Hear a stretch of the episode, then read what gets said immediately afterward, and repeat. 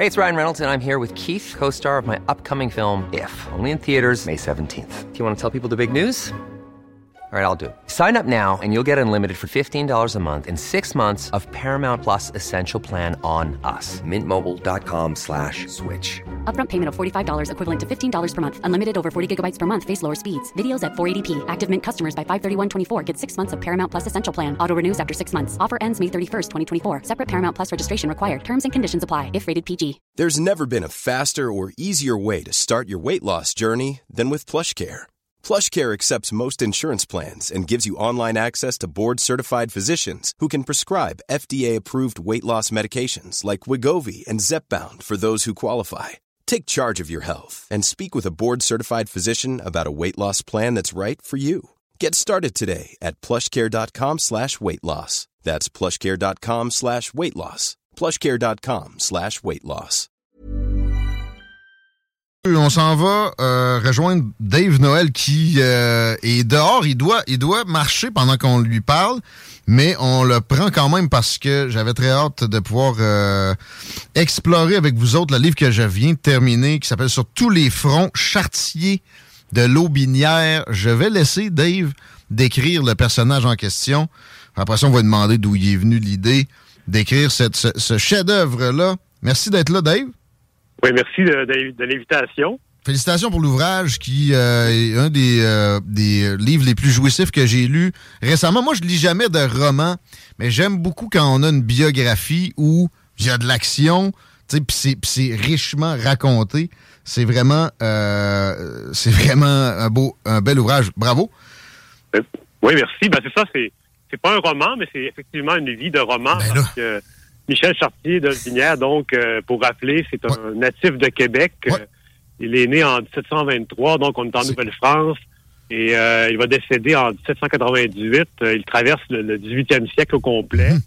C'est un militaire, donc euh, il participe aux guerres en Acadie. Ensuite, il participe à la guerre de la conquête. Il a été Et, sur les plaines d'Abraham au jour de la fameuse bataille. D'où est venue l'idée? Est-ce que le carnet sur lequel tu te bases énormément pour la, la rédaction de Sur tous les fronts euh, est apparu récemment? Tu sais, comment? J'imagine que ça a un lien avec ton idée d'écrire sur Chartier de l'Aubinière que ce carnet-là? Oui, en fait, c'est ça. C'était pas un projet prévu, ce livre-là. C'est que moi, j'ai publié il y a cinq ans une biographie de Montcalm, le général, donc le, le vaincu des plaines d'Abraham. Puis il y a un lecteur qui, qui a lu le livre et qui m'a contacté par la suite en me disant, saviez-vous qu'il existe un carnet de l'ingénieur de Binière à New York, inédit? Alors là, je, je suis allé voir qu'est-ce que c'en était. Donc, je suis allé à New York en 2019 et j'ai euh, photographié le, le document. Donc, c'est vraiment l'original. C'est un, c'est un journal qu'il a tenu pendant tout l'été 1759 euh, jusqu'à la bataille des plaines d'Abraham. Puis il raconte au jour le jour tout ce qu'il voit, donc c'est c'est extraordinaire. Et comme il a été conservé à New York, il est un peu tombé dans l'angle mort des historiens là, qui l'ont pas vu passer du tout ou très peu. Ouais. Donc euh, c'est ça, c'est le rêve de, de tout historien de trouver un document inédit comme ça. Là. On- Pas traité. T'es le premier à l'avoir euh, traité, puis t'as retracé d'autres particules, parce que le gars était très porté sur un, journal intime, là, mettons, pas, pas mal Oui, toute oui. sa vie. Oui, parce que puis à l'époque, c'est quand même assez rare d'avoir un journal aussi euh, long et euh, qu'il ait réussi à survivre jusqu'à nos jours. Ça, c'est exceptionnel parce qu'en général, c'est c'est perdu dans la famille ou c'est détruit, mais dans son cas, il, il restait assez de fragments pour euh, faire son portrait, faire sa biographie. Donc, euh, j'ai décidé d'écrire son euh, sa biographie parce qu'il est, il est pas connu, le binaire. C'était vraiment un illustre inconnu euh, aujourd'hui, mais à l'époque, il y a eu un rôle important quand même euh, dans la guerre de la conquête, la américaine. Ça, c'est pas connu. Ce Lobinière-là est moins connu, mais ça reste que c'est la famille Lobinière qui a donné le nom dans, dans la toponymie à la, à la région, ici tout près de Lévis. Mais à, à base, c'est son père qui a eu la seigneurie, c'est ça? Oui, son père a eu la seigneurie. Lui, c'est une famille. Son père est un magistrat, en fait, et euh, le Binière, donc le Michel Chartier de Le Binière, lui, il en a hérité en, dans la fin des années 1740 et il l'a transmis à ses- son fils, qui l'a transmis, et ainsi de suite, jusqu'à la descendance des, des qui, qui est devenu les jolis de Le Binière. Que, Donc, euh, il y a eu un fils, ouais, il y a, il y a eu un fils, mais le fils a eu seulement des filles. À Ouais. l'époque, c'était c'est regrettable pour eux parce que ils s'en impact financier. Oui, ils s'en plaignent d'ailleurs dans le livre, exactement.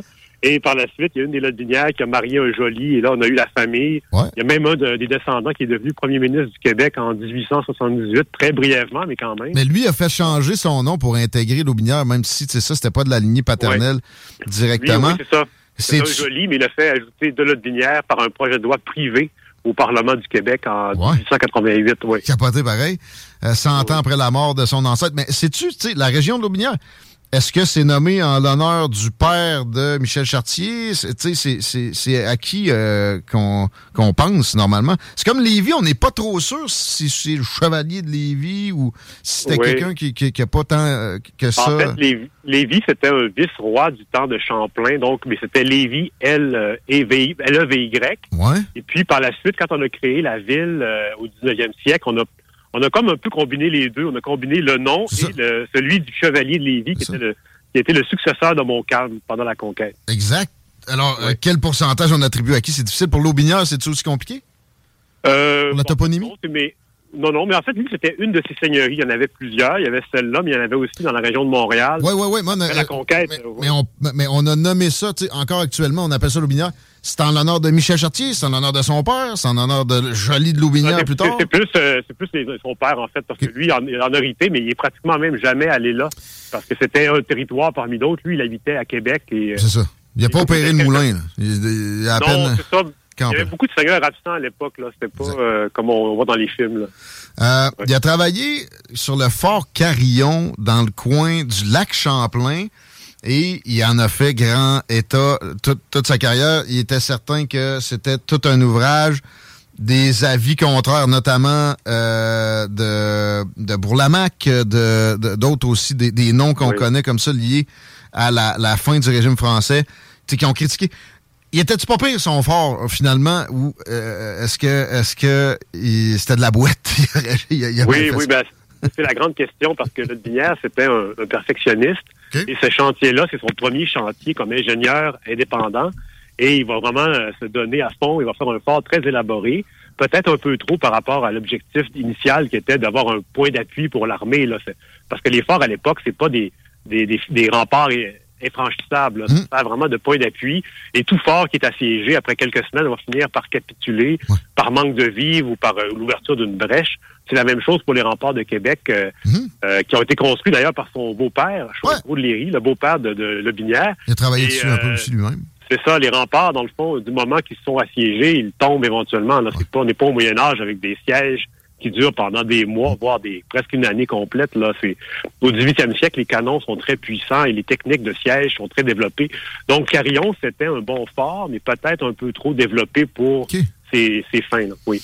Euh, puis peut-être qu'il a un peu trop vendu de boissons pendant que la construction se ben, faisait à l'époque, c'est particulier. On, peut dire que ça n'a pas toujours, ça n'a pas vraiment changé, mais le bidet, lui, il était à la fois, il, dirigeait le chantier du fort et il avait la, franchise de la cantine, donc l'endroit où on vendait du vin, des boissons. Et euh, il y a beaucoup de gens qui ont développé des rumeurs disant si le chantier est aussi long, c'est parce que le binaire, il, fait, il, se, il se fait de l'argent avec la cantine. Donc, euh, c'était assez particulier. Mais il n'a jamais été accusé. Ça n'a jamais été prouvé. ça. reste. Euh, mais lui, sa vision pour cet endroit-là était stratégiquement très important. Ça aurait pu, si on s'était plus concentré là, empêcher la conquête anglaise. Ça, j'ai l'impression qu'on est dans le, le folklore euh, de, gratification personnelle. oui, d'autant plus que les Américains, parce que ce fort-là, il va, il va, il va être euh, ben, pas dynamité parce que la dynamite n'existait pas, mais on l'a fait exploser quand on l'a abandonné en 1759 pour se replier sur la, le cœur de la colonie, Montréal et Québec. Ah. Et ensuite, les, les, Britanniques vont le, le, réparer, le reconstruire, mais et ils vont le rebaptiser Ticonderoga. Et mmh. aujourd'hui, si vous allez dans l'État de New York, il est toujours là, mais c'est ah. une reconstruction qui date, par exemple, des années 1900. Faut faire attention. Mais donc, les Britanniques l'ont reconstruit et ah, euh, pendant la Révolution américaine, le fort, il va être au centre du, du champ de bataille de la Révolution américaine et les Américains vont eux-mêmes l'abandonner, considérant que c'est pas un ouvrage qui permet de de, tenir une frontière quand, quand l'armée est, inférieure en nombre, ce qui était le cas à l'époque. Mhm. Plus tard, la, guerre de 1812, ça a-tu servi? Euh, non, parce que le fort va être abandonné pour de bon en 1777 par les Britanniques. Il y a beaucoup, de, il va changer de main souvent.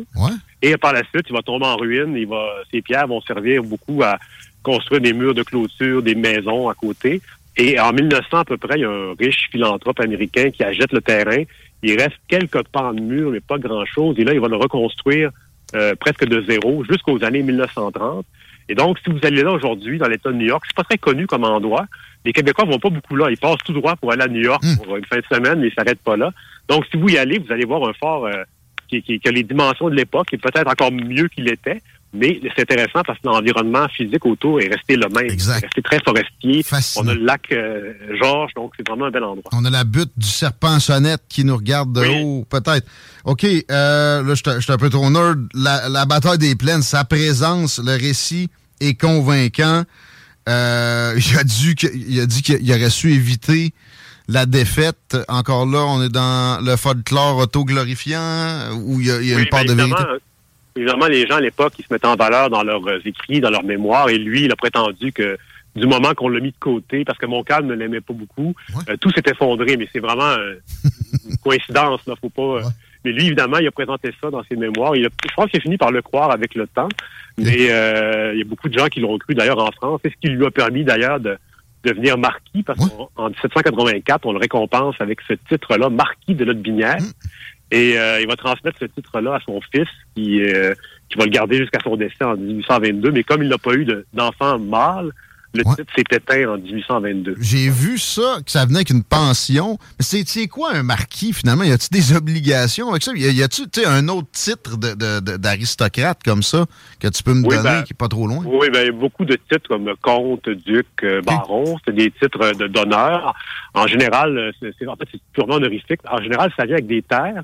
Mais quand il a obtenu le titre de marquis, euh, le, le- le territoire de Lotbinière était, en- Hmm. était dans une colonie britannique. On est après la conquête. Donc, euh, on l'a associé à son nom. C'est un statut un peu particulier, un peu bizarre.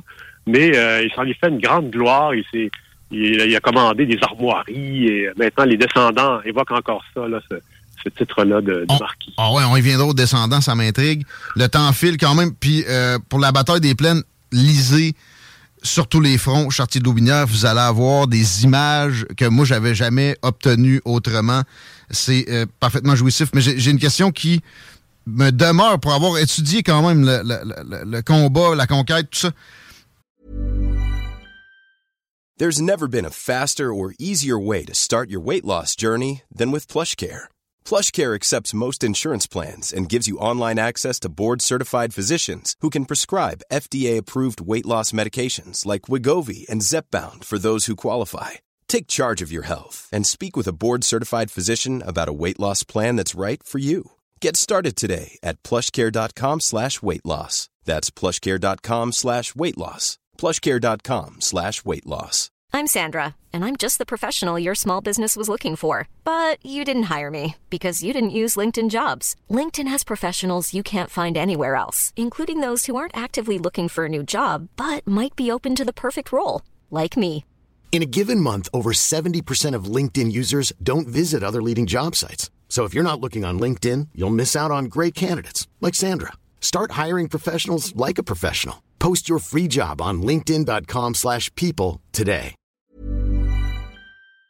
Par où sont montés les Anglais exactement? Mettons Oui.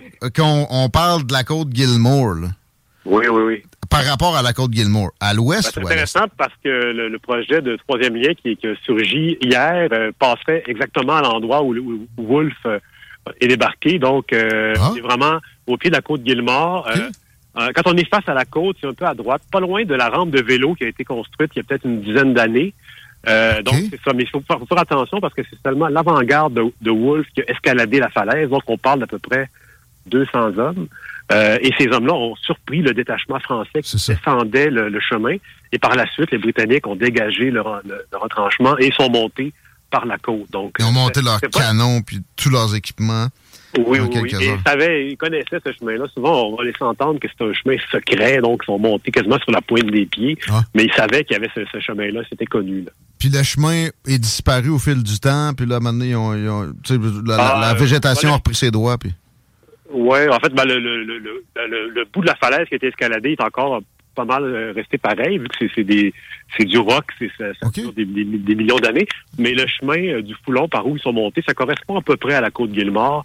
Euh, Peut-être que c'est un peu plus directement, plus droit, là, parce que la côte Gilmore, elle tourne Ouais. rapidement pour euh, adoucir la côte, mais à l'origine, c'était une montée directe. Euh, c'est pas, pas- c'est pas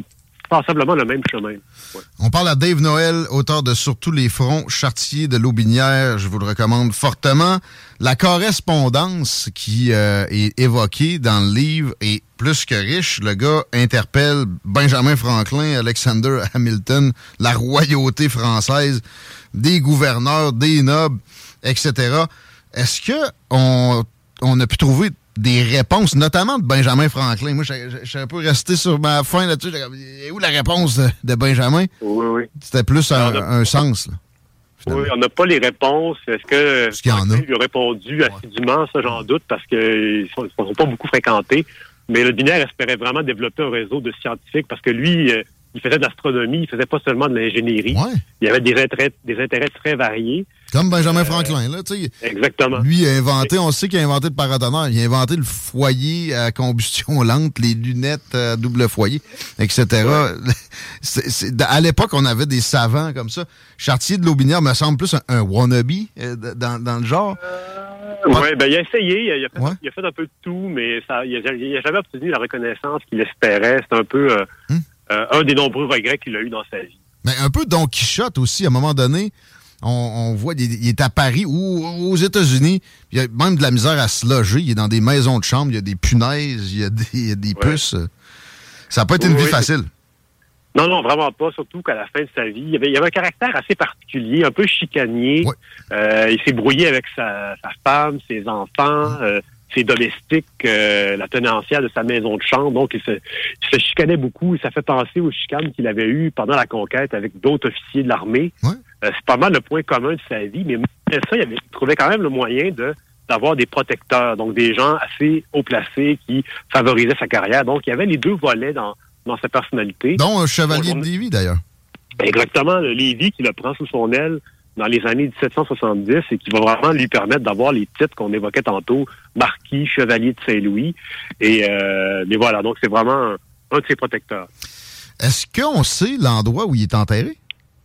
Euh, ben, ça serait possiblement au Washington Square à New York, en fait. Lui, il est décédé de la fièvre jaune Ouais. en 1798. Il est il a été enterré dans une fosse commune. Donc, on- à ce moment-là, dans les, dans les épidémies, on enterre les gens rapidement. On creuse un trou et on met les, les cercueils, euh, on, on les empile là. Donc, ça serait à peu près à cet endroit-là euh, qu'il a été enterré. Mais son corps, on, on l'a pas retrouvé, bien sûr. Il est advenu quoi de ses propriétés? La, la seigneurie s'est passée à son gars. euh, Oui. Et là, à un moment donné, ben, c'est quoi, de- 1840, l'abolition du régime seigneurial par les Anglais, même pour les Français, c'est là que ça s'est dissous, la seigneurie de Daubinière?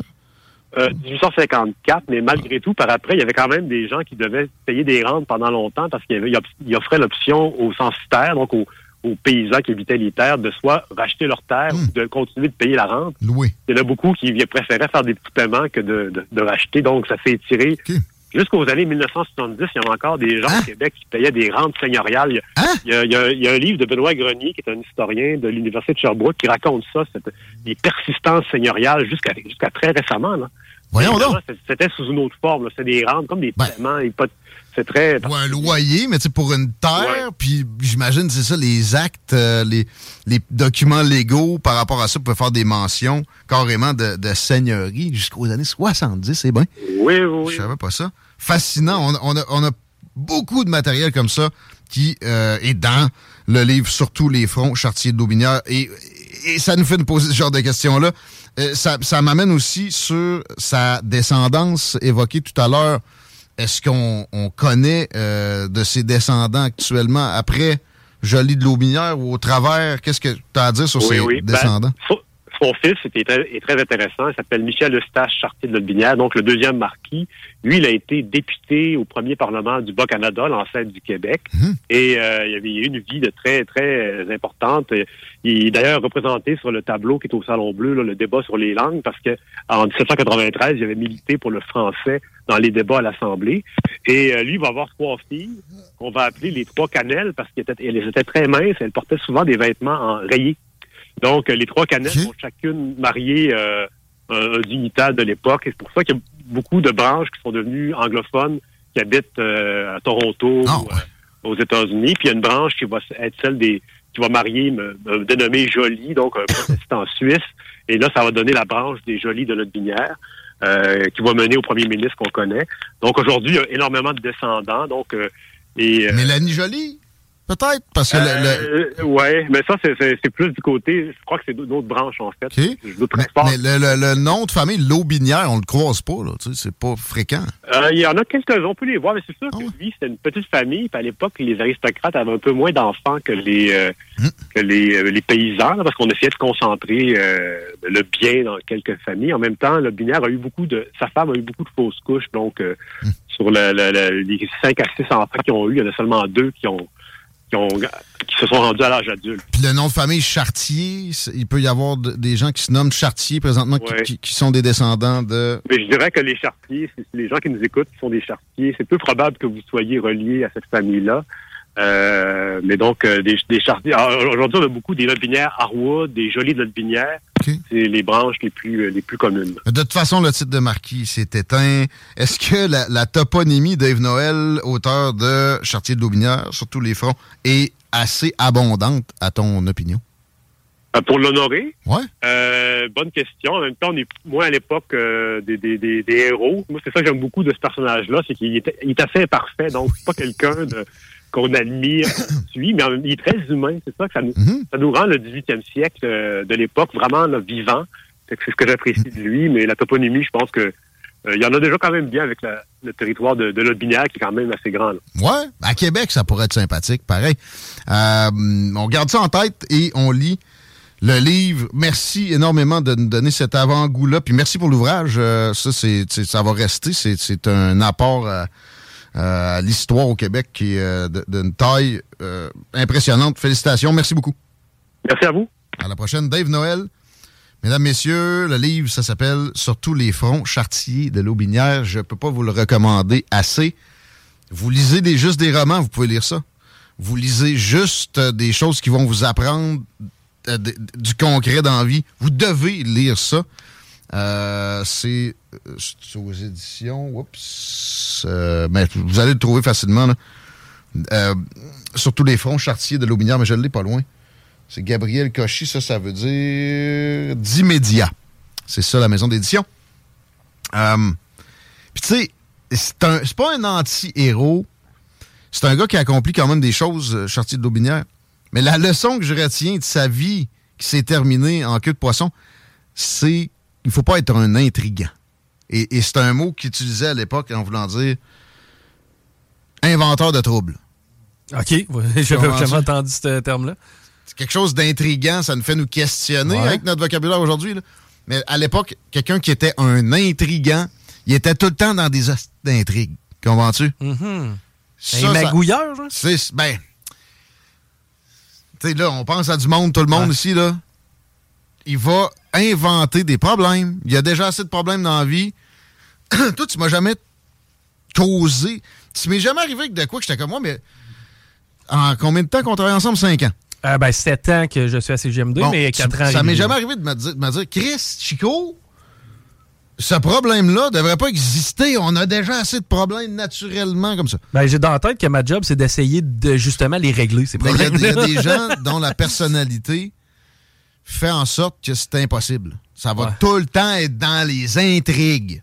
Ce gars-là, son destin aurait été incomparablement, puis sa descendance, puis ce qu'on retient de lui aujourd'hui, 200 ans plus tard, après son décès, 225 ans, ça aurait, ça aurait tout changé s'il avait été juste plus cool.